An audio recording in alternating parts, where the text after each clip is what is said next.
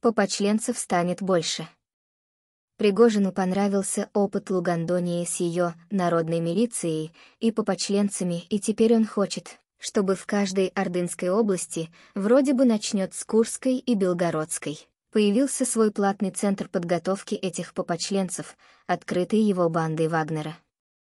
Платить ему за обучение будет бизнес, которого и обяжут отправлять на обучение половозрелых самцов. Идея просто супер. МММ Пениса Петушилина отдыхает. Работники всех предприятий должны нести службу в окопах. 25% работников мужского пола перейдут в распоряжение Пригожина, а 75% будут продолжать работать на бизнес.